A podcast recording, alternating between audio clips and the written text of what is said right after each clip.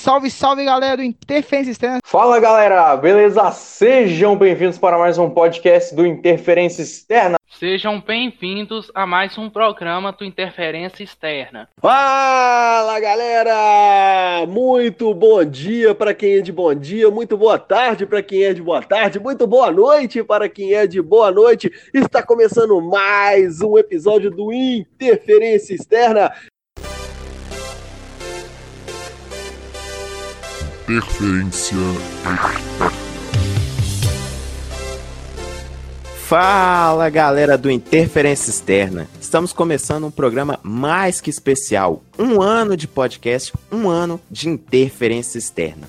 Hoje, para celebrar comigo esse podcast de um ano, temos o Rafael. Fala, Rafa. Fala, Alisson. É, boa, é, boa noite, bom dia, boa tarde a todos os ouvintes. É muito importante estar aqui nesse momento. Estou muito feliz por estar aqui participando desse podcast de um Além ano. do Rafa, temos também o nosso querido Gustavo. Fala, Gustavo. Fala Alisson, Rafael, Luiz, caro ouvinte. Satisfação demais participar desse programa especial de podcast de um ano de interferência externa. Tamo aí. Ainda comigo temos o nosso querido Luiz Fernando. Fala, Luiz. Fala, Zezé, bom dia, cara. Então, salve, salve galera, como é que vocês estão? Todo mundo bem? Todo mundo na paz? Tudo tranquilo, tudo tranquilo. Todo mundo tá bem aí? Sim, obrigado. Então tá ok, né? Então tá ok. No nosso tema de um ano de podcast, vamos falar sobre a nossa primeira cobertura, que foi o Campeonato Brasileiro de Quadribol, que foi aonde surgiu toda essa ideia de gravar um podcast, né? De fazer o interferência externa acontecer mesmo. É, e para vocês entenderem o que é quadribol, eu vou deixar com o Luiz para explicar um pouco o jogo, o que é quadribol. Quadribol, como o próprio nome já diz, né, é um esporte praticado com quatro bolas em campo, onde é, quem, foi, quem assiste Harry Potter já deve estar familiarizado com o nome. É um esporte baseado, foi criado em 2015, inclusive semana passada o esporte fez, fez 15 anos. É, a gente está gravando na semana do Dia das Crianças, né? Então na semana passada o esporte fez 15 anos, foi um esporte feito nos Estados Unidos, que é uma adaptação quadribol de, de Harry Potter. Ele antigamente era conhecido como quadribol de trouxas, que para quem assiste Harry Potter sabe, né, que no universo de Harry Potter quem não é bruxo é trouxa. Aí, então, no início chamavam um pouco de quadribol de trouxa, mas com o tempo o esporte perdeu um pouco da característica de ser um esporte de Harry Potter e começou a ser um esporte mais geral. Tendo que hoje em dia várias pessoas que praticam esporte, que acompanham esporte, odeiam Harry Potter, não gostam muito.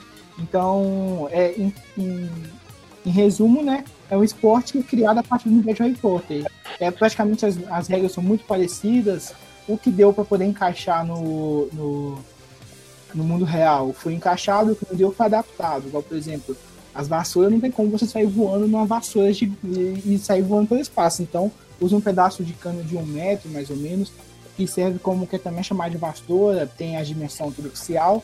E é um, é, um, é um esporte que hoje em dia é praticado por várias pessoas. No Brasil tem diversos times, no mundo todo tem diversos times, e é, é por aí. É por aí mesmo, né? Quando chega uma certa pontuação, aí sai o pomo de ouro e a equipe que está com a certa pontuação tem que capturar o pomo de ouro. Na verdade, aí... é tempo. É os últimos, se não me engano, os últimos 5 minutos, 10 minutos é solto o pomo. E após isso, quem capturar o pomo acaba ganhando, se não me engano, no quadribol do mundo real. Se não me engano, são 50 pontos ou é 30. Agora falou aqui na mente. Aí a pessoa isso aí, no caso, se o time estiver ganhando, claro que ele vai atrás. Mas se o outro estiver perdendo com a, com a diferença que dá para recuperar, usando o pomo, eles vão atrás também, senão eles têm que acabar bloqueando o outro time que está na frente, para evitar dele pegar o pomo e ganhar a partida, indo mais de goleada. É, isso daí. O Luiz explicou direitinho pra gente o que é quadribol. E é, tudo surgiu numa ideia mesmo do Luiz, ele conhecia o esporte, e aí ele falou pra gente que tinha, falou comigo, com o Gustavo, né, com o Rafa, é, falou com a, a, galera do Interferência Externa inteira, e antes também tinha as nossas antigas integrantes, a Marcela, a Ari, a Lorena, ele comentou com a gente. E com isso ele conseguiu as credenciais para a gente fazer a cobertura, o evento que aconteceu nos dias 12 e 13, se eu não me engano, né? 12, 13 ou 11, 13, não lembro muito bem ao certo, mas eu acho que foi 12 e 13 de outubro.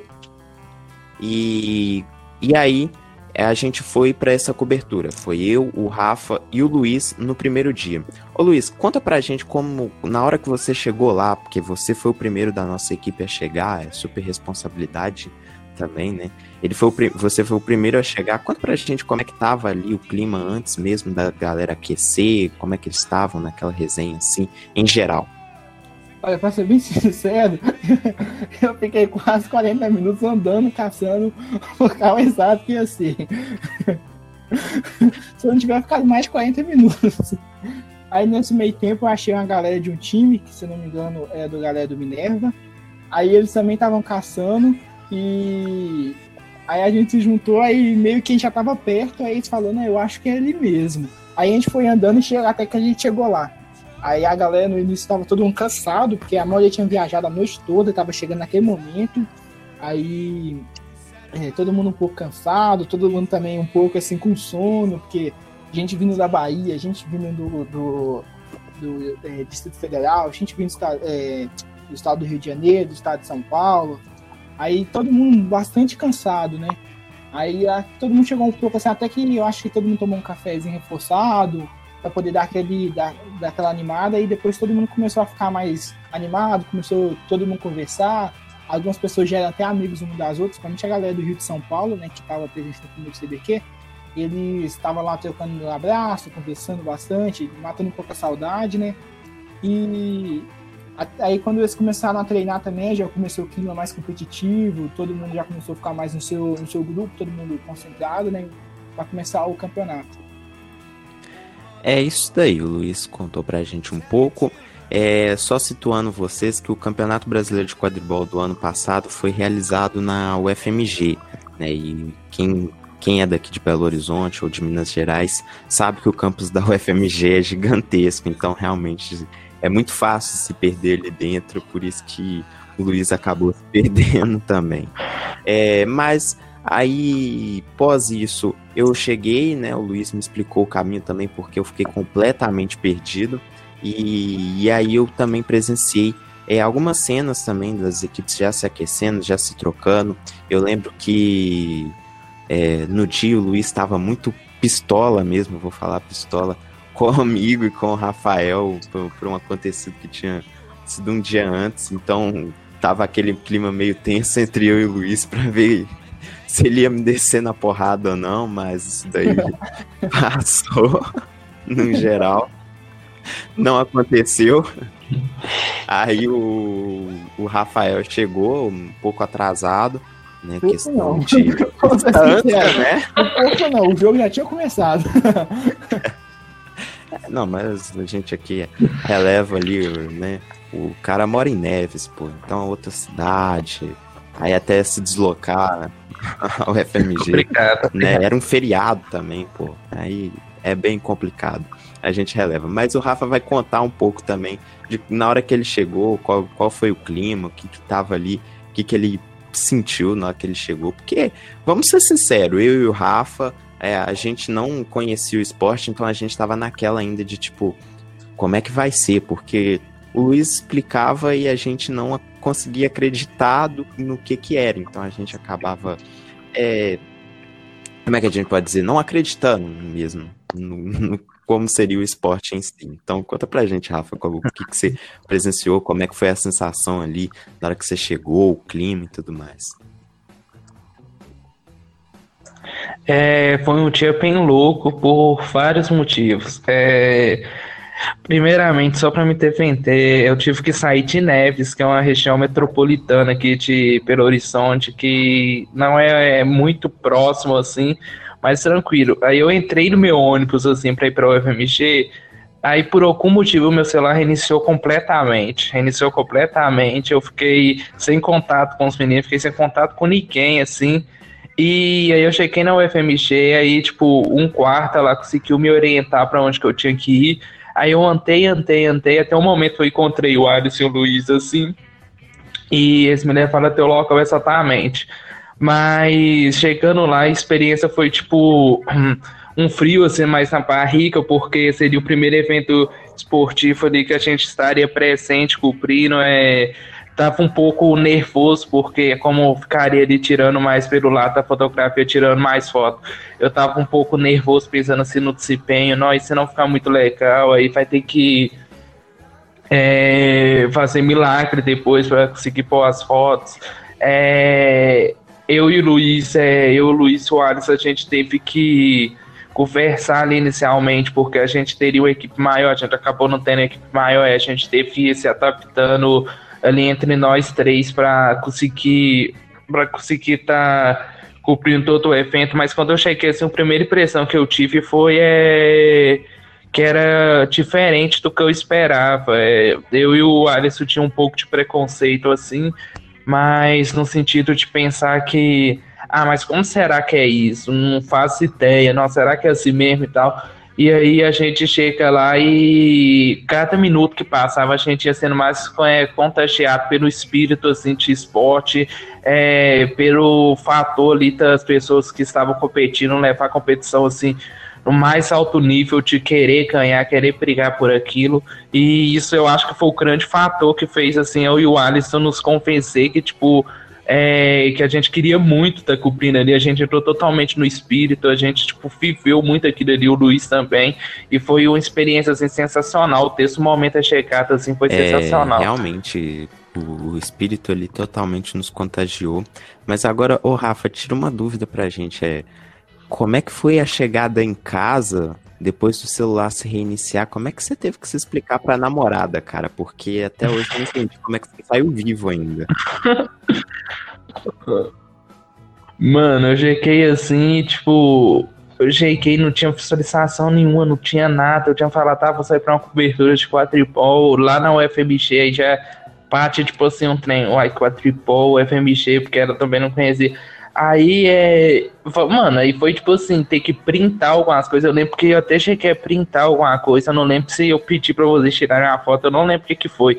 Mas eu lembro que eu até pedi o Luiz, se eu não me engano, pra né, fazer alguma coisa eu já deixava ali de prova e tal. Aí eu cheguei e falei, não, sei lá, né, eu sou. Aí ela falou assim, tipo, o cara também sabe, tipo assim, eu jamais ficaria o dia inteiro sem mexer no celular, porque acaba sendo apto, né? Tipo, é impossível a gente passar o dia fora do celular, você acaba entrando um pouquinho, só que minha visualização sumiu, velho. Tipo assim, eu cheguei em casa, minha mãe tava ligando, é, ela tava, tinha mensagem da minha namorada, tinha, tipo, só que ela tinha matado mesmo porque ela entendeu que eu tava ali no ambiente, que eu tava atrapalhando, então era possível que de fato eu desaparecesse assim para focar no trabalho, minha mãe me mandando mensagem meu pai me procurando e foi um caos assim, mano, foi um caos e tipo assim, eu chequei assim e tive que justificar para todo mundo, aí eu tive que, tipo, achar meus contatos antigos, tive que achar porque eu perdi literalmente tudo, assim, tudo assim, só que alguns aplicativos foram voltando. E aí eu tive esse afal, eu não lembro exatamente que eu pedi pro Luiz ou pro Alisson, eu não lembro quem que foi, que, tipo assim, era meio que uma prova, assim, concreta que realmente meu celular tinha reiniciado, que realmente eu não tinha nada assim no celular. Aí isso já adiantou bastante. É, resertando. É, até foi, é, foi alguma coisa assim mesmo. Aí já, tipo, já juntou bastante, aí já deu aquele alívio tranquilaço, porque no momento eu fiquei muito nervoso, mano. Eu pensei assim, nossa, o que que eu faço? Primeiro, eu pensei assim, mano, como que eu vou achar um parkour lá na UFMG, que é enorme, é, se eu não tô, tipo, com celular com os meninos, eu já tava traçado. Eu falei, mano, os meninos falam já que eu vou furar, e aí isso vai ferrar o trem todo. Aí quando eu encontrei os meninos, já foi outra preocupação. Nossa, meus pais vão achar que eu desapareci, minha mãe é, vai ficar que nem louca, minha namorada vai, tipo, ficar frenética, assim, tentando saber o que aconteceu, que se eu desapareci, se eu tô bem. Só que aí no final correu tudo bem, graças a Deus, mano. Mas foi tipo assim, foi um aperto, viu, velho? E por isso eu recomendo, se for entrar no ônibus, não entra no ônibus segurando o celular, porque se você for ficar em pé, tem grande chance de você reiniciar é, seu galera, celular. Então já segue a dica do nosso querido Rafa. Mas passando assim, aí a gente já foi se familiarizando, conhecendo as equipes. E aí no primeiro dia ainda assim, a, gente teve um, uma, um breve minuto de descanso. E aí foi a caçada pra gente achar um restaurante em pleno feriado, num local totalmente desconhecido, né, o Rafa e o Luiz. Foi literalmente, antes do programa que você estava falando um pouco de Pokémon GO, de caçar Pokémon, a gente foi caçar restaurante. A gente andou metade de BH porque achar um restaurante aberto, mas a gente achou. E a comida era boa, inclusive. Porque a gente podia voltar lá. Era, era porque a gente achou um restaurante, o lugar era muito assim, arrumado, era um lugar bem. A gente, a gente achou bem maneiro, assim, o único, o único problema era que não tinha um refrigerante, não lembro se era coca ou alguma coisa assim. Aí eu lembro que um de nós, tipo, ficou sem, assim, mas o lugar era muito bom. É, se eu não me engano, no domingo a gente voltaria lá, mas eu acho que não estava perto. É, e tipo assim, foi uma jornada assim, porque a gente saiu assim procura e para quem não sabe, é tipo na frente da UFMG assim é é um posto de gasolina e tipo tem aquelas aquelas lojas que fica assim no posto, aí tem uns bares por ali, mas se a gente fosse, por exemplo, almoçar no posto, seria tipo uma nota assim, ó, ter que comprar um lanche seria uma nota assim. E a gente, tipo, teve que entrar lá pra dentro. Eu acho que ninguém conhecia aquela região, pelo menos não conhecia. E a gente saiu procurando. Foi bem divertido, assim, pra falar a real. É, acho que são coisas assim que, tipo, valoriza a experiência de certa forma. Foi um dos momentos mais divertidos, assim, que, que eu lembro, assim, porque a gente, a gente andou, andou, muito, muito, muito mesmo. restaurante, um restaurante realmente muito bom. É, eu só tenho pra falar ali que o Rafa falou que um de nós ficamos sem refrigerante. Não, o único privilegiado que ficou com a Coca-Cola foi o Luiz nesse dia, então. Ah, é, é. Ele foi o privilegiado e aí acabou ficando com a Coca, mas realmente a, a comida, o clima era muito muito bem gostoso mesmo. Parecia tipo uma casa que tinha virado restaurante e a comida 100% caseira, então era muito bom mesmo. É, famoso saudades, mas se perguntar onde que é, a gente nem lembra mais. real, velho, real. Eu não faço ideia de onde é aquele lugar, mas é um restaurante que, tipo assim, eu já almocei muito de procurar restaurante assim de última hora e foi um dos que me deixou mais surpreso. O lugar era muito, muito maneiro, assim. Se um dia a gente lembrar, a gente faz uma propaganda assim no, em um podcast futuro assim, do lugar, porque era maneiro mesmo. Mas aí fomos passando. É verdade, pós-quarentena a gente podia voltar, dar uma procurada, quem sabe de carro. Mas restaurante não é Cabral, não, né? De vez em quando, quando eu vou pra aquela região, eu acabo passando em frente. Aí toda vez eu lembro. É, verdade. É, se o, re... o Gustavo falou bem ali, se o restaurante tem que não possa ter acabado, a gente torce por isso também, né? A comida era boa. Não, seu filho do restaurante é o Cabral. Ah, não, não, não, não era o Cabral, não, não era o Cabral, não. Não, o Cabral, a gente ia no Cabral, a gente é, no Cabral, a gente chegou lá, o cara só tava acho que pegando algumas coisas dentro do bar dele e, e já tava, tipo assim, nem aberto tava. Aí infelizmente não degustamos do Cabral igual todo é. universitário da UFMG, como o Gustavo é. O Gustavo pode até falar também como é que é o Cabral dia de UFMG lotada, né, Gustavo? Já aproveitou muita noitada, pegando as menininhas da UFMG. Demais, você tá doido. Brabo. É loucura demais. só, aí... só, só, só no remoto, né? Porque essa pandemia aí morreu tudo. verdade, verdade, infelizmente. Mas aí foi se passando, aí tivemos o primeiro dia super tranquilo mesmo, onde que, claro, a gente teve que se desdobrar, porque como o Rafa falou, a gente teve uma duas perdas ali na equipe que era, tipo, ia ajudar demais, e acabou que não foram. É, e aí chegou o segundo dia. No segundo dia, o Gustavo se colocou à disposição para ir. E, e, aí ele foi. E aí, Gustavo, como é que foi ali para chegar aquele clima? Como é que você sentiu o clima já em si? Porque a gente já tava, tipo, pra ir pra fase eliminatórias do, do, do, do campeonato. Então, como é que foi? Como é que você sentiu a chegada ali no clima para você também? Ó, oh, cara, eu achei que, tipo, foi, foi algo surreal também. Até porque, tipo, eu não tinha tanto costume de ir em Belo Horizonte, né? Sou de Pedro Leopoldo, aí já, já fui em Belo Horizonte, já andei por alguns lugares que eu não, não tinha andado, até mesmo no FMG, nunca tinha entrado, é, entrado lá, é, pegado o ônibus para lá e tal. Mas aí chegando lá, o bom que o dia tava bom, tava um solão do caramba, rachando, a gente suou demais. mas bom só que a gente fica mais animado e tal. Ah, aí chegando lá já, já tava aquela expectativa, né? Que você já tinha comentado que foi o primeiro dia, foi bacana, é, vocês foram até surpreendidos, o Alisson e o Rafael, pelo esporte em si, até pela competição no geral. Aí eu fui na expectativa, né? Aí no decorrer do passar do tempo, acabou que, tipo, não deu vontade nem de parar e ficar sentado, assim, dá vontade de toda hora ir lá, pegar um depoimento de alguém, fazer uma foto, porque é muito frenético. É, geralmente, muitas vezes aconteciam dois jogos ao mesmo tempo, então acaba, acabava, ficava um jogo no outro, não dá para você descansar muito, e isso que é bom, né? Porque acabou que eu mesmo conheci o jogo, conheci, aí conheci o jogo. Não tinha noção de como é que era o campeonato, organização, é, gente de outros estados, né? Afinal, era o campeonato brasileiro de quadribol. Me surpreendeu também, e além de tudo, tive a noção de como é que como é, que é uma cobertura esportiva. Tipo, a gente ali era praticamente únicos da imprensa, então deu para a gente ter uma noção é, bacana como é que é cobrir um campeonato em geral, e aquilo ali também, tipo, querendo ou não, aproximou a gente, porque deu pô, uma vontade de, de participar de novo, de vivenciar aquilo de novo. Então, eu achei que foi uma, uma experiência muito boa, tanto na convivência nossa, quanto no campeonato em geral, a experiência que a gente gravou também algumas coisas, é, conheceu gente nova também, pessoal bacana demais do quadribol, comunidade unida pra caramba. Então achei que tipo, foi uma coisa que me surpreendeu bastante, já estava numa expectativa boa, pelo que vocês haviam comentado no dia, no dia anterior. Aí no domingo que eu fui, pô, sensacional. É, cansei bastante, e, mas valeu muito a pena no final.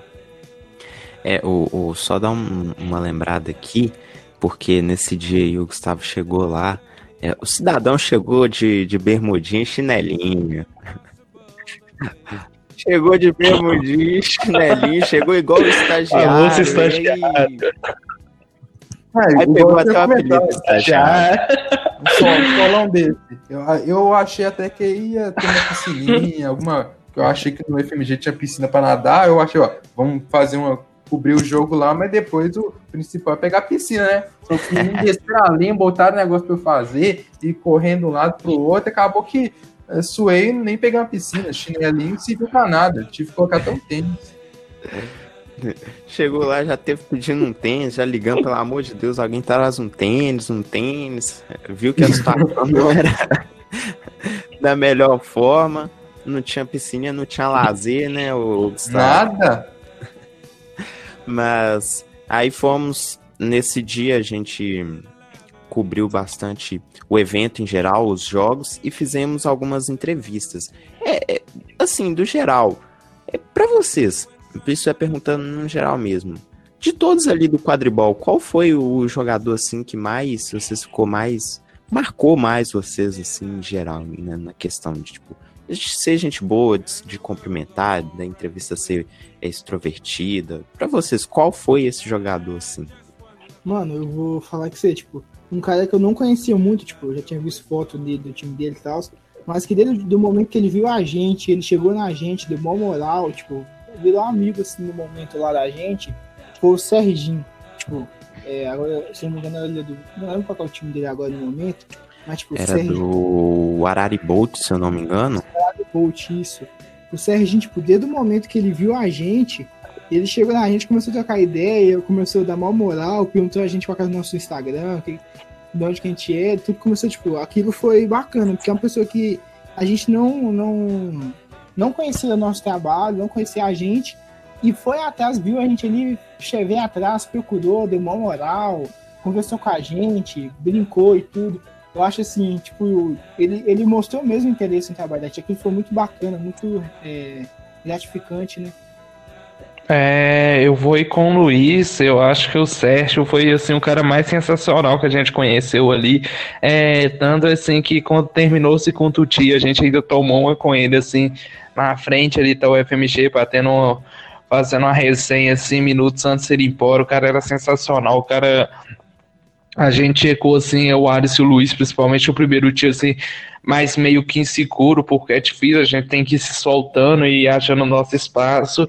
É, apesar que todo mundo tratou a gente bem, mas o Sérgio deu muito essa moral pra gente, a gente se sentia mais à vontade, assim, no, no evento, a gente precisava fazer uma gravação, ele estava disposto, cara sensacional no dia, como eu comentei com os meninos, ele ganhou minha torcida, e para mim foi assim a pessoa mais sensacional assim, que a gente conheceu no evento. Mas a gente conheceu essas pessoas que ajutaram muito a gente assim no no evento, a fazer uma cobertura boa. É, eu não lembro, mas foi do time do Minerva.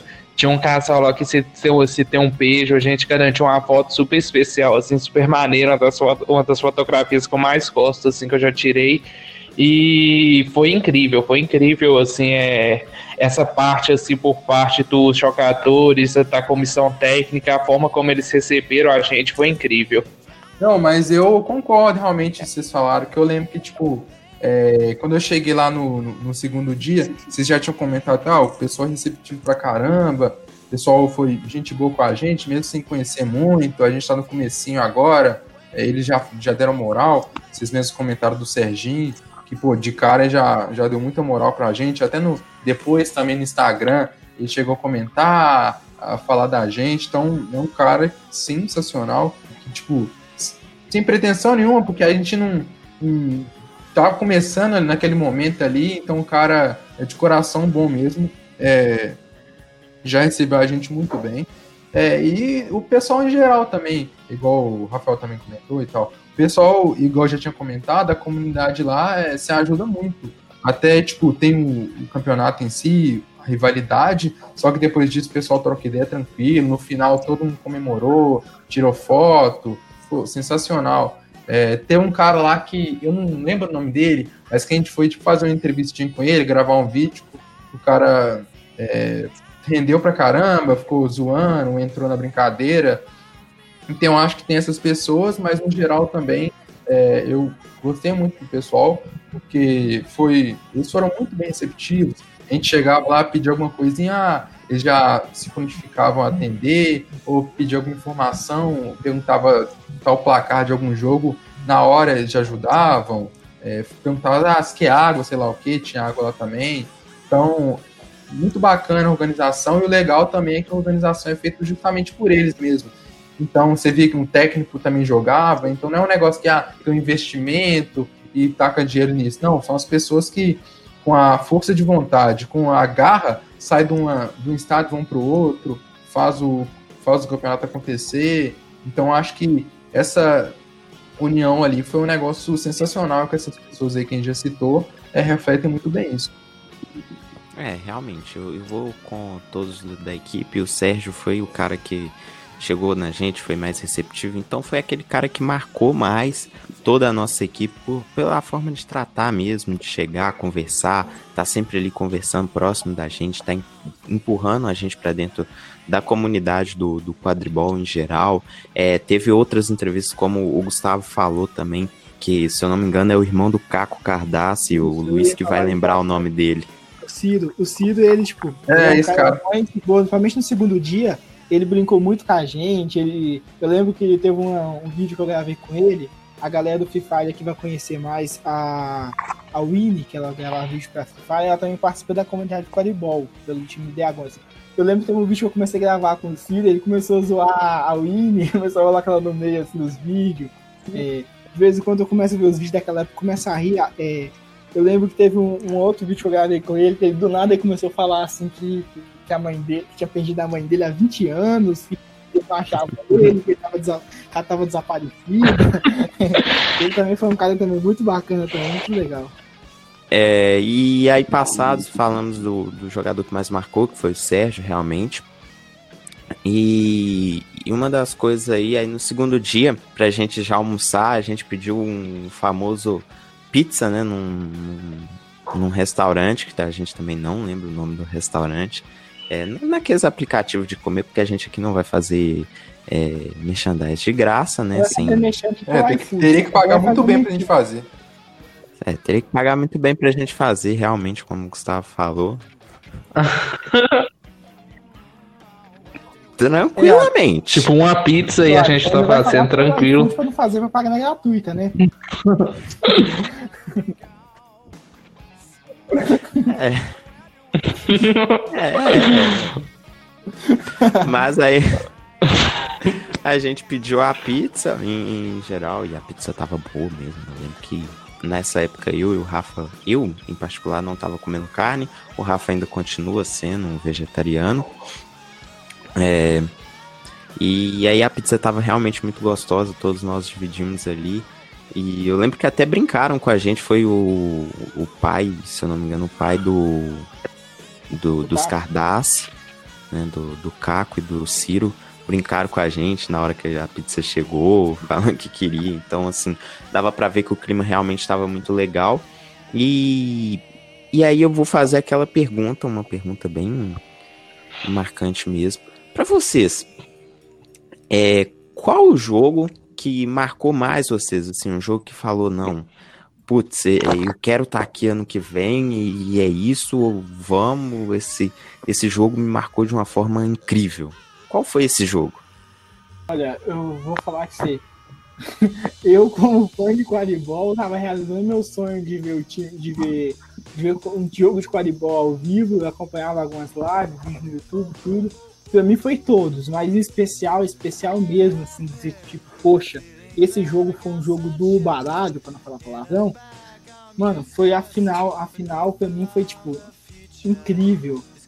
Sabe, tipo, a final foi aquele jogo assim que tava todo mundo ali em volta vendo, aquilo ali parecia. Você sentia a emoção, tipo, do que era nos livros, sabe? No, nos livros do Harry Potter, a, a, na Copa de Quadribol inter, interescolar, ó, interclasse lá, os times, quando vai ter o jogo, assim, um jogo, um jogo de quadribol, fica todas as casas num clima muito, tipo, todo mundo assim, não, eu que tinha que estar ali, então como eu tinha que estar ali, eu, igual pra mim já Sonserina, né?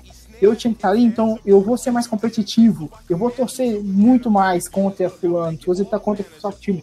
E lá não, tipo, quando chegou lá, os times começaram tipo, se unir, tal time é parceiro de tal time, vamos torcer, em, vamos torcer pelos dois, mas vamos torcer em dobro por esse do meu parceiro, sabe? Tipo, os times começaram a mostrar que o esporte tinha saído dos livros realmente, mas que era um esporte diferente, que era um esporte de verdade, sabe?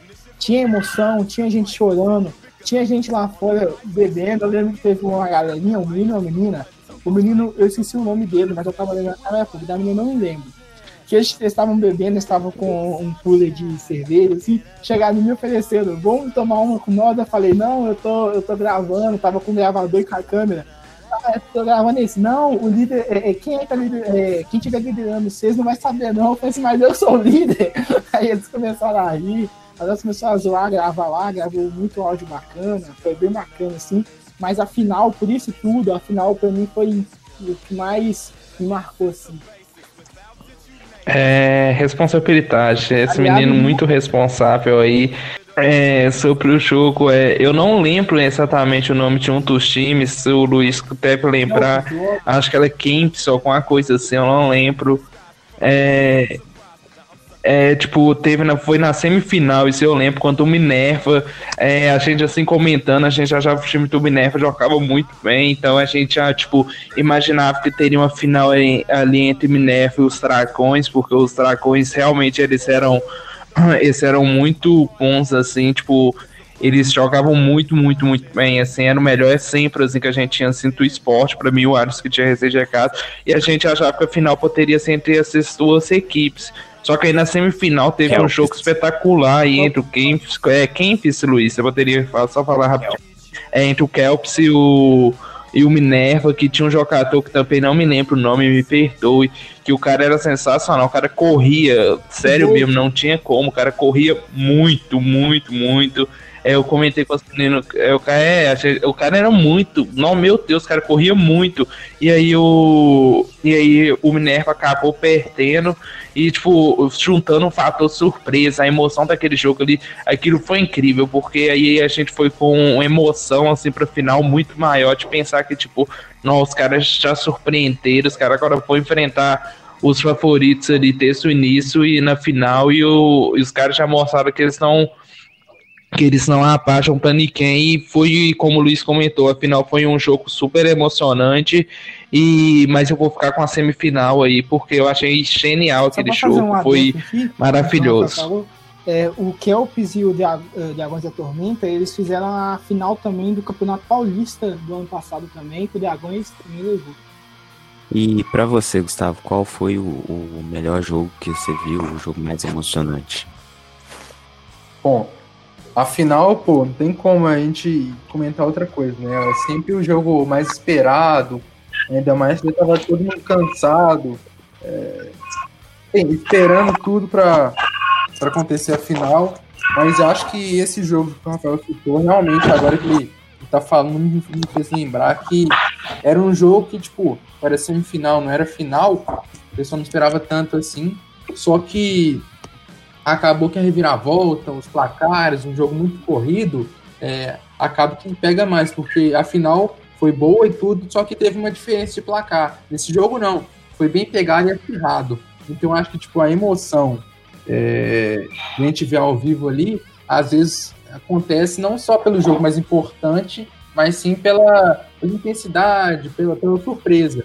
E esse jogo no final que teve essa surpresa, essa reviravolta de placar, eu acho que realmente foi, foi me pegou mais até pela emoção, porque um time ganhando, depois outro time ganhando, tinha um cara lá correr pra caramba.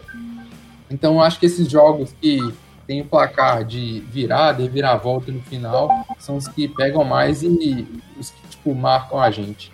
Ainda mais eu não vivo, até doido um dos jogos que mais marcou foi um jogo da semifinal. É, o jogo foi entre Dragões da Tormenta e o Araribolt. É, por conta do, da gente estar tá acompanhando mais o Sérgio ali naquele momento, mas o jogo em si ele foi muito quente, ele foi muito pegado, teve muita polêmica. Os jogadores eu lembro que estavam com, com sangue fervendo mesmo, os ânimos estavam à flor da pele, é, é, muita reclamação do Araribolt contra a arbitragem.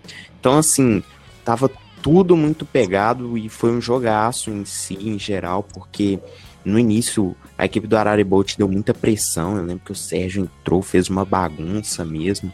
E aí o Dragões, pós isso, é, começou a dominar, porque a equipe do da Araribolt começou a perder a cabeça. Então alguns jogadores acabavam sendo expulsos e tal, e tudo mais, acabava ficando o tempo no banco. E aí a equipe acabou se perdendo no psicológico e aí prevaleceu a equipe do Dragões. Mas esse jogo eu lembro que me marcou muito, porque as torcidas em si, elas estavam muito divididas. Então, tipo, a torcida do Dragões e a torcida do Araribolt estava muito dividida mesmo. Então, tinha cantos para todos os lados e isso fez que o jogo me marcou em, em geral mesmo, em geral. É, e aí no final a gente teve a final, como o Luiz citou, como o Gustavo citou também, o Rafa, entre Dragões e Kelps e acabou ganhando a equipe do Dragões. Após isso a gente é, teve a, as festas do, do, da equipe do Dragões, a gente acompanhou ali o levantamento do troféu e, tal, e tudo mais, e o jogo foi bem pegado, bem corrido mesmo, porque foi à noite, né? E, e a, o pessoal da ambulância, eles estavam tentando resolver a questão da ambulância, que se ficava ou não ficava para ter o jogo, se, se podia aumentar mais o tempo, porque o pessoal da ambulância já tinha que ser liberado, é, o, o, campo que é, que que estava acontecendo o campeonato, é, se ficasse à noite não tinha holofote, então teve todo esse envolvimento. E aí afinal se tornou mais emocionante por conta dessas pequenas questões, né, gente?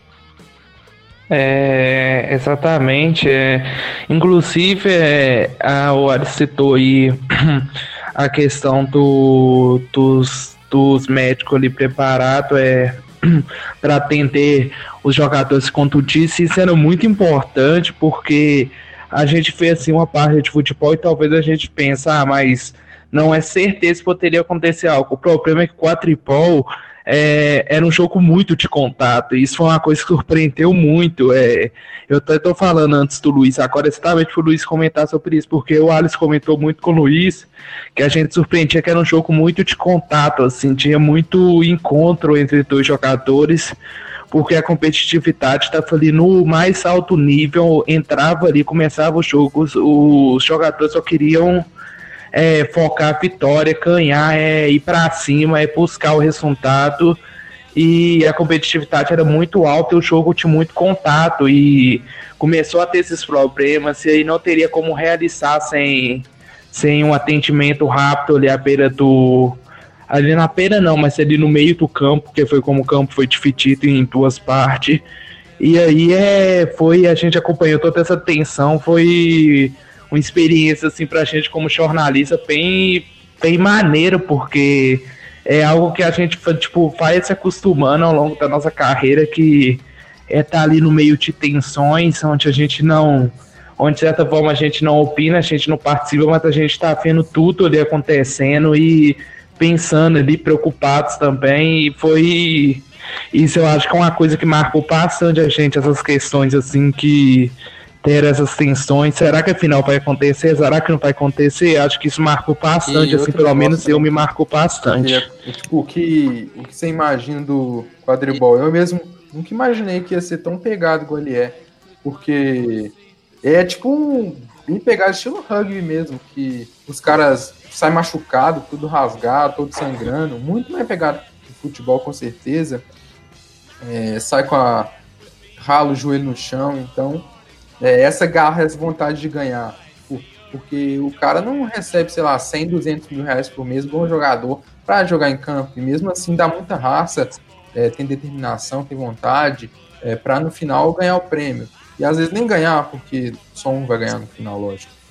Mas essa determinação, esse contato físico aí, que eu realmente nem esperava no quadribol, é que é muito contato mesmo, os caras saem realmente machucados, os caras e as mulheres, né? Porque também é bom ressaltar que tem homens e mulheres participando do jogo. Então essa vontade do, das pessoas que estão jogando para tentar marcar o ponto, fazer com que o time avance, então é um negócio sensacional do esporte que muitas vezes não é passado para fora, tanto que as, muitas pessoas nem conhecem ele, nem sabem que ele é tão, tão físico assim, tão forte. O quadribol ele é praticado por gente de todas as idades, todos os pesos, todos os gêneros, todo, é, é um esporte totalmente aberto, não existem divisões, assim, é, ainda porque, querendo ou não, é, ainda, ainda é muito parte ainda do, do amadorismo, porque, querendo ou não, o esporte é um esporte ainda amador, né, mas tem total potencial para um dia virar um esporte profissional. Eu acho que por isso, essa questão do amadorismo, acaba que as pessoas, elas não têm ainda, como elas não estão sempre treinando, tipo, Normalmente as pessoas têm uma vez por semana, sabe? Uma, duas vezes por semana. Isso acaba que as pessoas é, não criam aquela. não entendem muito sobre algum, uma pessoa. De um, um, uma pessoa, lá, de uns 80 quilos, eu disputar uma bola com uma pessoa de 50, 40, sabe?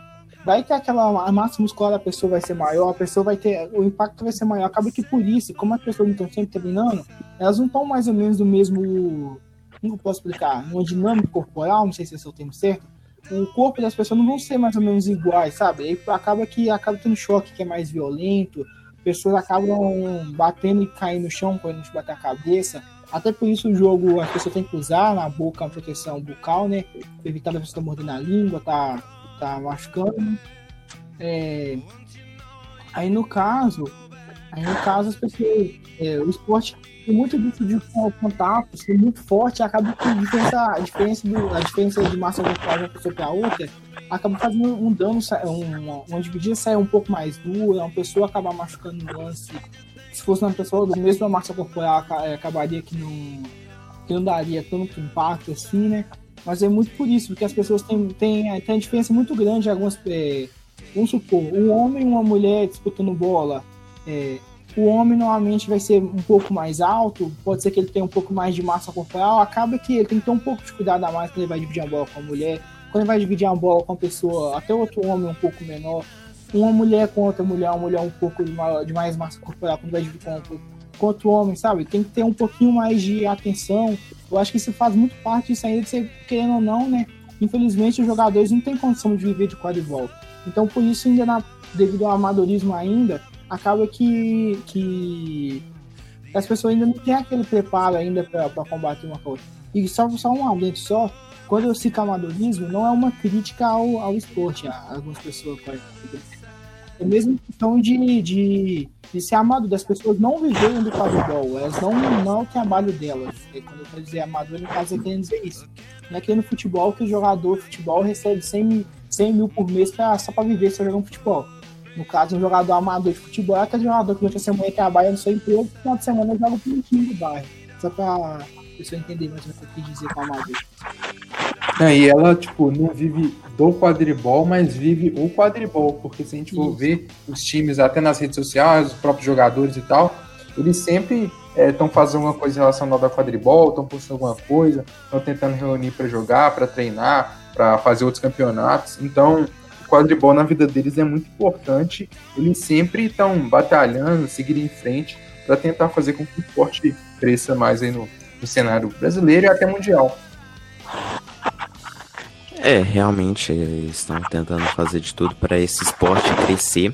E aí a gente teve um encerramento, aí o Rafa já comentou que após isso a gente ficou conversando com o Sérgio, é, até tomando uma cervejinha ali, porque a gente tava também, a nossa equipe tava em comemoração, porque a- a- o evento tinha acabado dado tudo muito certo, foi tudo mu- muita alegria, então a gente também sentou, tomou uma, uma cerveja para comemorar um pouco, para aliviar também ali o estresse que a gente acaba que tem, né? Porque tivemos alguns imprevistos que a gente não queria que tivesse acontecido, mas aconteceu como acontece em, em todo local de trabalho, em todo ambiente de trabalho.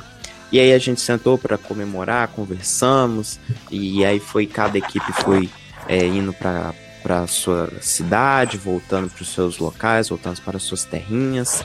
E aí a gente voltou, é, a gente, pós o evento, a gente sentou e conversou falando que a gente iria voltar no ano que vem, né? Que no caso seria esse ano, que infelizmente, né, com a atual situação que a gente está vivendo, né, com a pandemia, o Covid, a gente é, não pôde ir e também tivemos o cancelamento do Campeonato Brasileiro de Futebol. E isso também afetou muitas as equipes, porque tivemos criações de novas equipes também dentro do esporte em geral, é, é, até mesmo algumas outras questões de, de pessoas que queriam fazer a cobertura porque viu a gente lá, então talvez eles pensaram assim, não, pode ser legal, é uma ideia bem bacana. E isso acabou atrapalhando até mesmo projetos de outras equipes de chegar para cobrir e atrapalhou a gente de poder fazer uma viagem, né? Porque o campeonato estava ali num, num, num debate onde seria, se seria em São Paulo, se seria na Bahia, né? Então a gente estava fazendo todos os, os jun- nossos juntamentos ali para poder ir e acabou que teve esse cancelamento. É, após esse cancelamento, é, vocês acreditam que a, a situação do quadribol ela se agravou mais por conta do coronavírus? Olha, eu acho, vou ser bem sincero, eu acho que não, tipo, interrompeu um ano, um ano de uma temporada, né? Mas eles já são, eles são bem organizados, a galera da BRQ é tipo, muito organizado. Eu aplaudo eles de pé, porque tipo, a organização que eles têm é incrível, sabe? E, e, e o campeonato ele já estava em processo de candidatura para a nova sede. Aí acabou que ele foi cancelado no mês de setembro, se não me engano, dia 29 de setembro, 26, por aí, agosto, não sei. Aí o campeonato foi cancelado antes de ser divulgada a sede. Como eles falaram, não vai ter um campeonato de verão, né? Que no caso seria em janeiro, fevereiro, não vai ter, vai ser, eles vão esperar o CBQ do ano que vem mesmo. Eles já pensaram logo, não, se a gente fazer um campeonato no início do ano que vem, vai acabar logo com todo o planejamento dos estaduais. Alguns estados já tem a federação estadual, igual São Paulo mesmo já tem, e acabar os estaduais. E para não atrapalhar os estaduais, eles decidiram que não ia ter o campeonato brasileiro agora nesse ano, e eles vão, já estão organizando para o ano que vem fazer uma edição um pouco, um pouco melhor, um pouco maior, para a edição desse ano. Eu acho então que no geral não acaba a temporada em si, mas não diminui o, hype assim, das pessoas, não. Porque mesmo assim, os times cons conseguiram crescer assim, de certa forma, é, ganhar um pouco de, de mídia nas redes sociais, porque o povo ficou muito tempo no Instagram. Só uma informação que pra, é, um pouco sobre isso, que durante os últimos, as últimas semanas, o universo de Harry Potter teve um boom assim que há alguns anos que já não tinha, sabe, de fãs E com esses novos fãs, eh, conhecendo o mundo de Harry Potter, logo eles vão conhecer o quadribol e logo eles vão atrás de, de, de quadribol se existe alguém que joga tudo real. Foi mais ou menos o que aconteceu comigo, que aconteceu com algumas pessoas que são fãs, sabe? Esse boom que teve agora assim, no, nos fãs de quadribol, de Harry Potter, atrai gente também pro quadribol, que mais a gente vai pesquisar time, vai ver, vai ver o próprio Capo, que é o maior youtuber de Harry Potter do mundo. A pessoa vai, vai conhecer quadribol, a pessoa vai atrás dos vídeos de alguém. Acaba que no meio da playlist lá vai acabar achando um vídeo sobre quadribol, vai achando um dos vídeos do Guaxinim, vai achando alguns vídeos do Léo Sante. Essas pessoas que são youtubers grandes e tem um canal de, de, de um canal no YouTube, né? Acaba que eles meio que atraem gente do universo Harry Potter pro canal deles e o canal deles atrai gente pro universo do, do quadribol em si. É, como o Luiz acompanha mais de perto, eu vou ir na opinião dele porque não tem como eu acompanhar a estrutura, mas é, eu acredito que esse momento que a gente viveu, tipo, prejudicou, tipo, em geral, mesmo que minimamente, é, é a, os esportes, porque até grandes esportes como o próprio futebol, que a gente comentou que tem fortuna milionária lá, o, os clubes foram prejudicados de alguma maneira, se que se é financeiro, mas como o Luiz falou, uma boa organização pode, tipo, diminuir esse dano, pode diminuir esse essa esse como eu posso falar pode diminuir esse impacto que esse momento teria. É, eu só queria falar que o quadribol é um esporte muito bem organizado. Eu não sei se eu falei isso em outro momento no podcast, mas é muito bem organizado. E, e como o Gustavo mencionou algumas vezes, é, todo mundo é muito bem unido. O que falta mesmo, e que provavelmente a gente não estaria discutindo isso se tivesse, é um apoio do, do Estado, do país, não só no quadribol, mas no esporte em geral geral, a gente tem pouquíssimas ligas profissionais de esporte, as que nós temos, nem todas têm as mesmas condições do futebol, por, por exemplo. É, eu não falo nem em questão de dinheiro, em questão de estrutura mesmo, e, e é isso, eu acho que é um, como o Luiz também falou, um esporte que tem um potencial enorme. Eu acho que seria um máximo esse esporte receber tipo um apoio assim em massa do estado, como vários outros, para não ter que ter que ficar se recriando entre eles mesmo para conseguir manter isso, porque o esporte também acaba sendo um trabalho social incrível, é o quadribol é um é um esporte incrível, é trabalho social, é entretenimento, é várias coisas ali que o, o esporte reúne. Eu só queria falar mais sobre isso mesmo, porque é, a gente vê ali que o povo busca, que o povo luta demais para fazer isso tá certo e que por direito eles teriam que ter esse apoio aí do, do Estado nessa luta aí, porque como eu falei, esporte reúne tudo, esporte é projeto social, esporte é entretenimento, esporte é lazer, esporte é tudo, e é basicamente isso aí que eu queria falar sobre essa situação. Concordo com os meninos. É, com relação a essa pandemia, eu acho, igual o Luiz falou, que não, derrubou muito o quadribol, justamente pela organização deles, igual o Rafael já citou, mas também pela questão de ser deles estarem diretamente conectados com online, com as mídias digitais. Então, se eles, se eles é, focarem bem nisso nesse momento, que não pode ter campeonato e tal, e eu realmente acho que eles estão fazendo isso, é, é uma crescente para o esporte. Luiz falou que está tendo um boom aí de seguidores do Harry Potter, eles também pode aumentar, mas essa organização e essa questão que eles estão é, bem nas mídias digitais, acredito que realmente não interferiu tanto, apesar de não, não estarem realizando os campeonatos e tal, e ano que vem a gente acredita que já vai voltar certinho. Com relação ao investimento, não sei se com dinheiro em si, mas com visibilidade também, o Estado, logicamente, tem que ajudar os esportes no geral, e mais além do Estado, uh, empresas privadas também, é, querendo ou não, tipo, se elas começarem a perceberem que isso dá um retorno, é, tem que investir também nesse esporte, assim como outros, porque é um esporte que tem muito futuro, é de um filme que já virou agora um esporte real, amador, que já é bem organizado, e se tiver mais investimento é, de dinheiro e também com outras pessoas conhecendo, com certeza vai aumentar ainda mais o esporte, até porque é, nós três, eu, Alisson e Rafael, não conhecíamos o esporte. A gente tinha uma impressão bem, bem fraca, ah, sei lá o que, esporte meio paia. Aí quando a gente viu lá, é, teve a experiência do que é um campeonato, a gente já mudou totalmente a percepção. Então acredito que com as pessoas é, conhecendo o esporte, é, já vão mudar essa percepção delas. Não é nem tipo o esporte tem que inovar alguma coisa, não. Ele já é bacana em si, é organizado. Só que o necessário é outras pessoas conhecerem e gerando esse público maior, vai vir, vai gerar investimento para a crescente é, desenvolvimento do esporte no profissionalismo aqui mesmo no Brasil e mundo, na América do Sul, que até ia ter campeonato. Não sei se vai falar mais para frente. É, como o Gustavo citou aí, o, também tivemos os cancelamentos, tanto da, da Copa do Sul, é, que ia acontecer é, em abril. Não, ela foi e... cancelada em abril, ela seria ah, agora no final do ano. Se não ela foi... Isso. Ela foi cancelada em abril e tivemos também o cancelamento da Copa do Mundo de quadribol, que ocorreria em Richmond, nos Estados Unidos, é, que também foi cancelada em abril.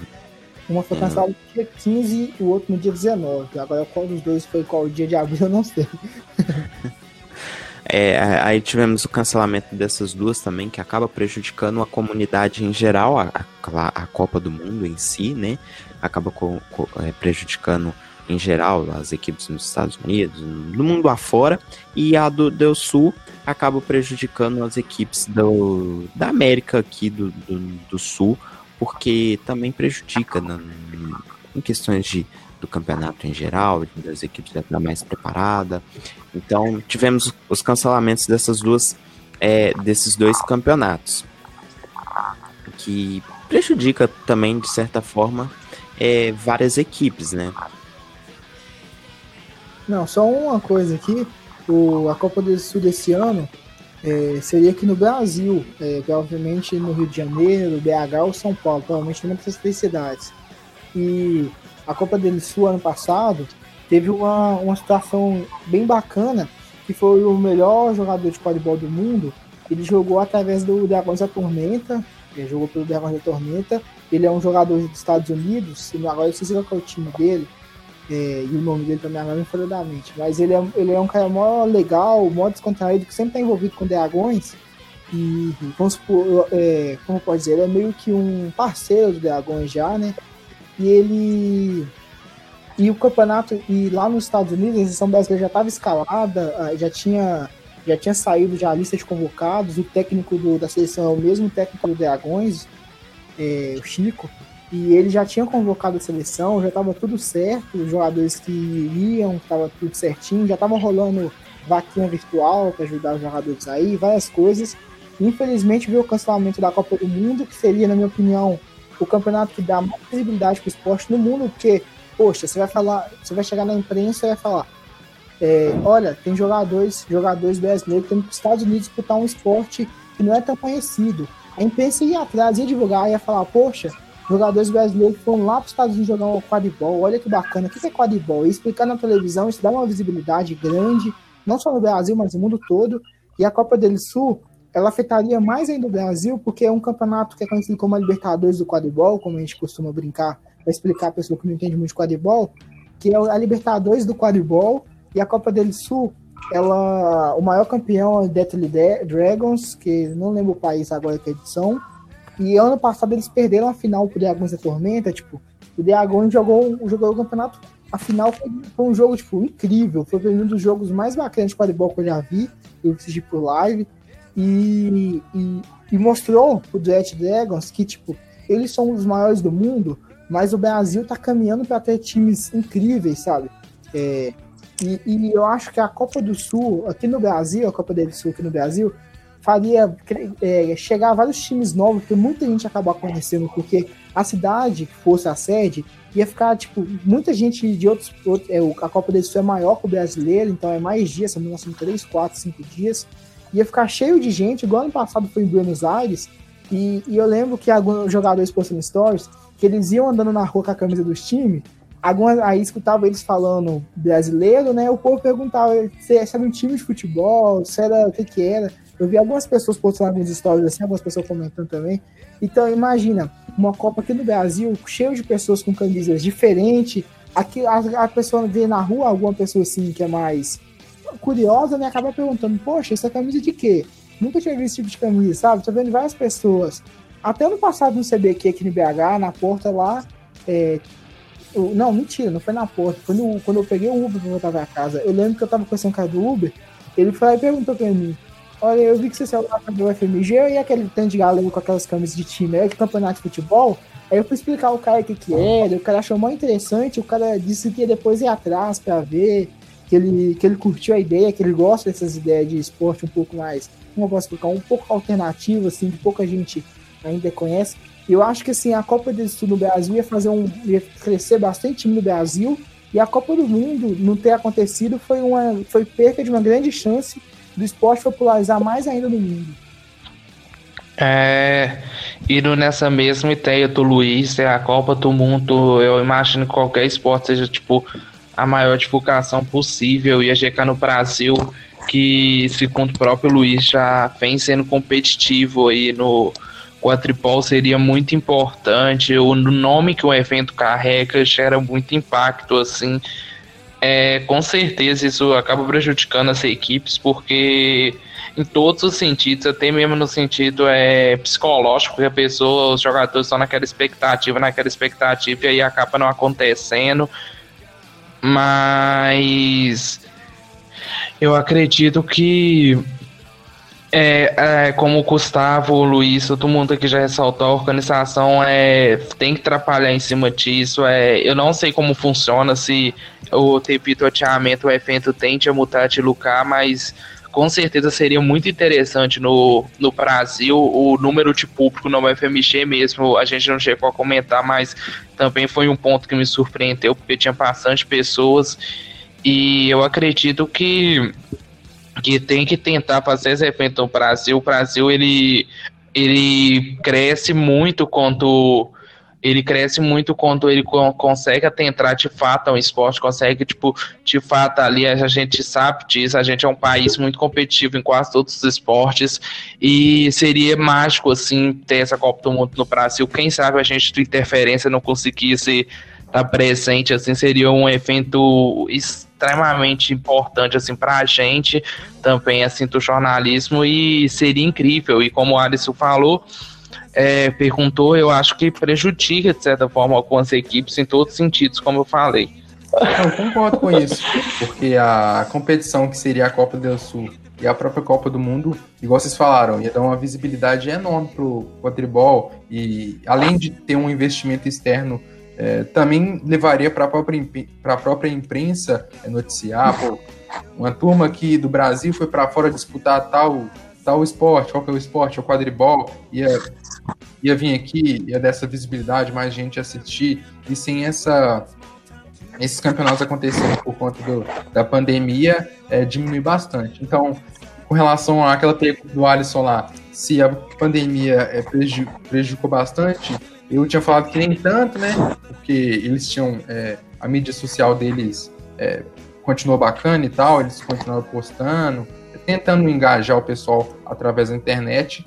Só que eu até reformulo, porque se esses campeonatos tivessem acontecido, seriam mais ou menos agora no final do ano, ia dar uma subida muito grande. Outros times brasileiros iam aparecer aí no cenário, quem sabe disputando o Mundial também.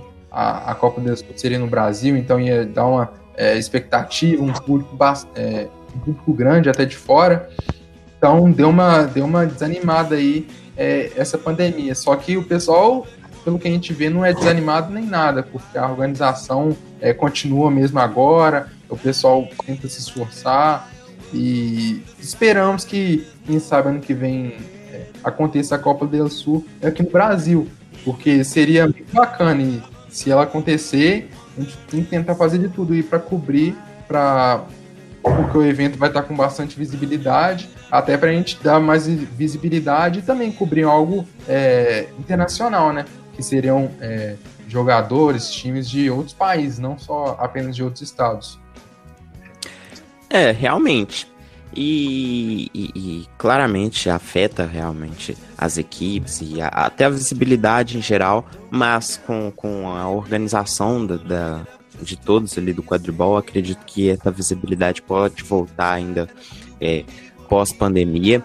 É, como o Luiz falou, é, a, a, comunidade do Harry Potter tem, deu um boom, né? Cresceu bastante nesse período de pandemia, então pode acabar ocorrendo também esse boom no quadribol, com até certas divulgações de grandes youtubers ou quem acompanha em geral das equipes.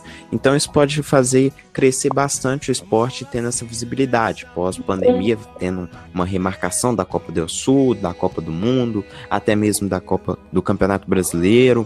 Então, assim, é, isso pode ocorrer bastante e dar esse boom mesmo. É, eu acho que a gente já falamos o, bastante, já falamos o suficiente nesse podcast. É, foi, é, assim, incrivelmente, cobrir o quadribol foi uma experiência muito incrível. É, eu, eu quero deixar aqui o espaço para vocês para falarem à vontade, se despedirem, se vocês quiserem completar alguma coisa também, pode completar mas eu dou espaço totalmente para todos vocês é, falar, completar alguma coisa, agradecer o público. Em geral, o espaço é de vocês agora. É... Obrigado, Ayrton, é, pelo convite para participar desse podcast de um ano. É uma, algo bem importante para a gente, para mim, para todos nós, porque é uma coisa simbólica de um projeto que a gente começou logo no início da faculdade, já idealizou, alguns momentos ele andou bastante, outros nem tanto. Agora a gente está, no atual momento da pandemia, tentando deslanchar ele de vez. É, o, o projeto em si, com os podcasts, é, com o Instagram, futuramente com os vídeos. Então é, é algo que motiva a gente e se um, um não fica tão motivado, o outro também não fica tão motivado, então um ajuda o outro. Então queria agradecer a o, vocês estão participando do podcast, mas também os outros é, integrantes do Interferência Externa. Agradecer a todo mundo do Interferência Externa por esse, por esse projeto, por esse um ano. Agradecer também ao público que mudou, variou, é, mas que sempre é, dava o feedback, né? Algumas vezes mais, outras vezes, outras vezes menos. Então, isso é outra coisa também que dar uma motivação extra para a gente. Então, eu só queria agradecer esse um ano do, do, do Interferência Externa, justamente é, começou meio que é, com o quadribol, um esporte que a maioria daqui a gente não conhecia, um esporte que a gente nem imaginou em cobrir. Então, é assim, é, justamente é assim que é a vida também. É, é de um jeito que a gente nem imagina. Então, se a gente imaginou que ia começar no futebol, vôlei, basquete, a gente começou no quadribol. Então, a gente tem que agarrar as oportunidades, porque elas não vão vindo da maneira que a gente idealiza. Muitas vezes elas vão vir de outra maneira e a gente tem que estar preparado para agarrar a oportunidade, porque ela não vai vir de mão beijada. Então, isso que a gente fez é, como simbólico esse um ano, que foi justamente o início no, no quadribol, com a, com a própria cobertura, foi algo muito bacana, fortaleceu o pessoal e que eu espero que daqui para frente a gente fique mais unido ainda e que fique mais motivado, porque isso aqui é, as pessoas estão botando fé nesse projeto. Então, se a gente quer realmente que dê certo, eu acho que todo mundo tem que é, estar disposto a fazer com que cresça. Esse um ano é algo simbólico para comemorar isso e para tentar dar uma virada de mesa para que a gente alavanque com o público e com o pessoal todo, todos juntos. Muito obrigado. Como o Gustavo disse, é, esse projeto de interiorização nossa é, é algo que a gente sonha muito e participar dessa cobertura que a gente está contando, essa história que a gente está contando aqui foi muito importante. Eu acho que foi uma das melhores experiências, assim, na minha vida e, tipo assim, com certeza a maior, top 3 experiência em torno do interferência externa. É, como já foi mencionado aqui, a gente se uniu muito através desse dessa experiência. Eu acho que quem estava disposto a tipo, viver isso muito, muito de verdade, esteve presente ali naquele momento, porque, cara, é, eu digo que você teve a oportunidade de ir, seja como torcedor, seja como qualquer é, membro ali, tipo, participante ali, não foi, você perdeu uma grande oportunidade, e pra gente jornalista, então quem não foi perder uma grande oportunidade, porque foi um momento assim mágico, é, todos aqui concordam que foi um momento mágico, assim, é agregou muito assim para o nosso futuro. E eu queria falar é a gente vai para a gente vai meio que a cada ano que passa, a cada mês é uma nova caminhada, uma nova jornada, tentando fazer esse projeto crescer, tentando fazer as coisas dar certo, é, como o Gustavo falou, é, é um trabalho em grupo, a gente faz ajudando, a gente vai tentando fazer dar certo. Eu acredito que, independente de qualquer coisa que aconteça na interferência, enquanto a gente se mantiver pelo ideal de ser melhor, de quando a gente se mantiver pelo ideal jornalístico, enquanto a gente se mantiver pelo ideal de compromisso, interferência sempre vai ter um pouco de cada um de nós. É, eu acredito que esse, eu acredito muito em todo mundo que está aqui nessa equipe, eu acredito muito nos membros que não estão também. É, eu acho que a gente tem é, uma equipe que teve problemas, como qualquer equipe, mas uma equipe que também teve acertos e e sempre e como quadripol mesmo, é mais, é mais interno, assim, mas quadripol mesmo a gente sabe que trouxe mudanças, e mudanças vêm vão, mudanças são positivas, mudanças por vezes são negativas, as pessoas erram, as pessoas acertam, mas é sempre importante a gente mudar procurando a melhoria. O resultado, infelizmente, não depende muito da gente, mas esse um ano aí de interferência externa, a gente teve mudanças que que impactaram, eu acredito, positivamente, que deixaram essa lição para a gente, é, uniu muito mais a gente, a nossa equipe, e a gente conseguiu fazer o, um bom trabalho. É, eu poderia dizer que a gente conseguiu fazer o melhor trabalho que a gente poderia ter feito. A gente ter o nosso máximo, a gente se dedicou e eu fico muito feliz por isso, é muito importante. A gente entrou na faculdade, isso foi, foi praticamente eu senti cara, foi isso, é como se foi por isso eu mesmo acho que essas interferências do juntamente com a faculdade de jornalismo, porque a gente entrou, a gente, tipo, em semana já tava ali discutindo esse projeto, ou seja, foi um sonho assim de todos. A gente já teve membros que tiveram com a gente, saiu, a gente teve, como o Alice mencionou, a Marcelo, a Marcela, Marcelo, desculpa, a Marcela, a Lorena, a Ari, é, que voltou a estar tá participando aqui com a gente. A gente teve o Ralph também no primeiro semestre, então teve pessoas que participaram do projeto, ou pelo menos tem idealização dele, e que hoje não estão aqui, mas eu agradeço essas pessoas, agradeço os meninos que não estão aqui ainda participam, que é o Tiago e o Paulo, agradeço o Luiz, o Gustavo, o Alisson por tudo que aconteceu aqui até aqui, isso é uma construção de todos nós e bora para frente, porque a gente sempre vai estar tá buscando a melhoria e o interferência externa é isso, a gente sempre vai estar tentando fazer jus ao nosso rótulo, que é o melhor conteúdo esportivo, e é isso. E obrigado a todos que ouviram.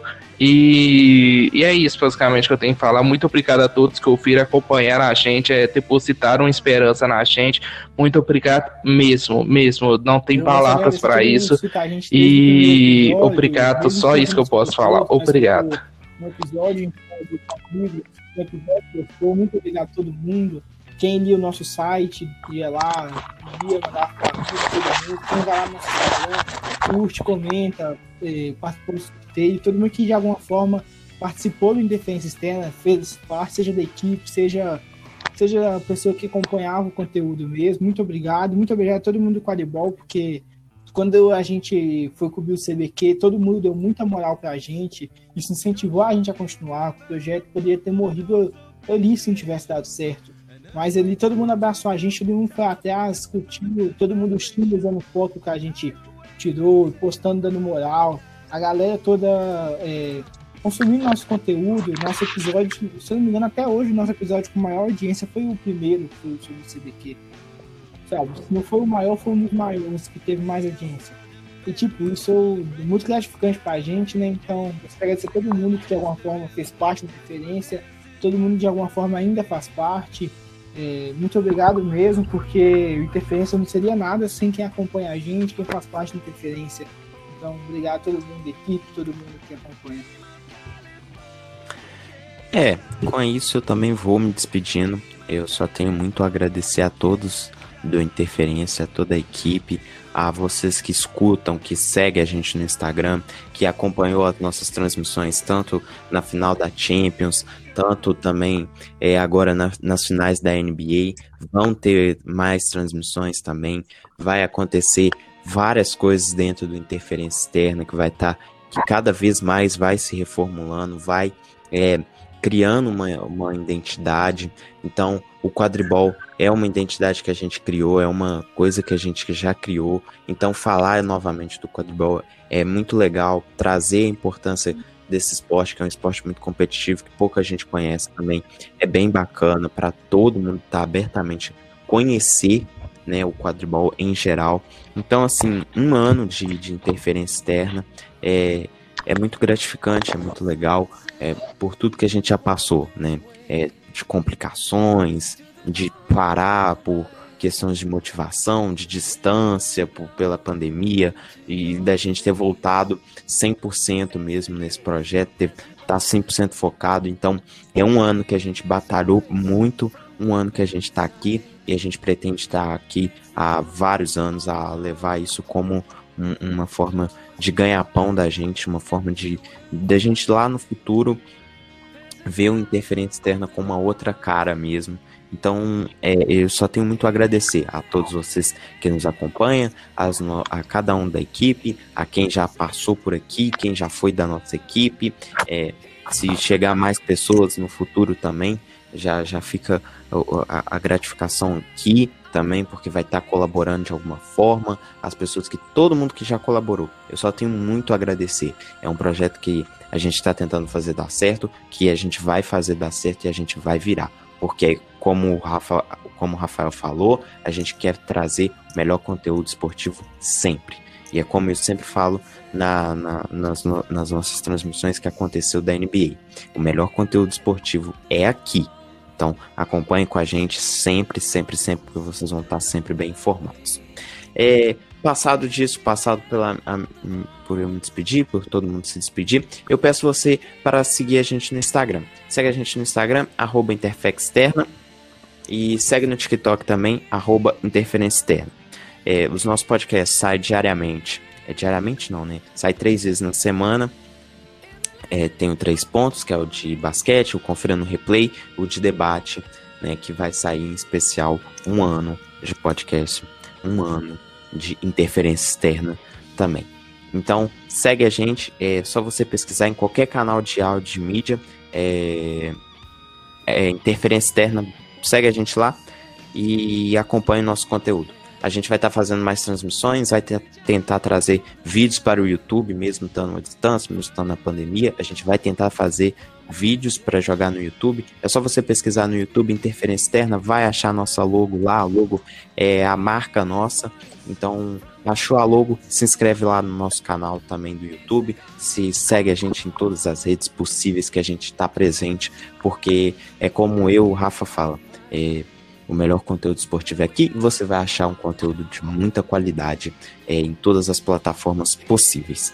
Eu vou ficando por aqui. Foi muito bom gravar esse especial de um ano com os meninos, né? Porque a gente foi a, a primeira equipe a gravar em, o, o nosso primeiro podcast. Então foi muito bom, foi muito bacana.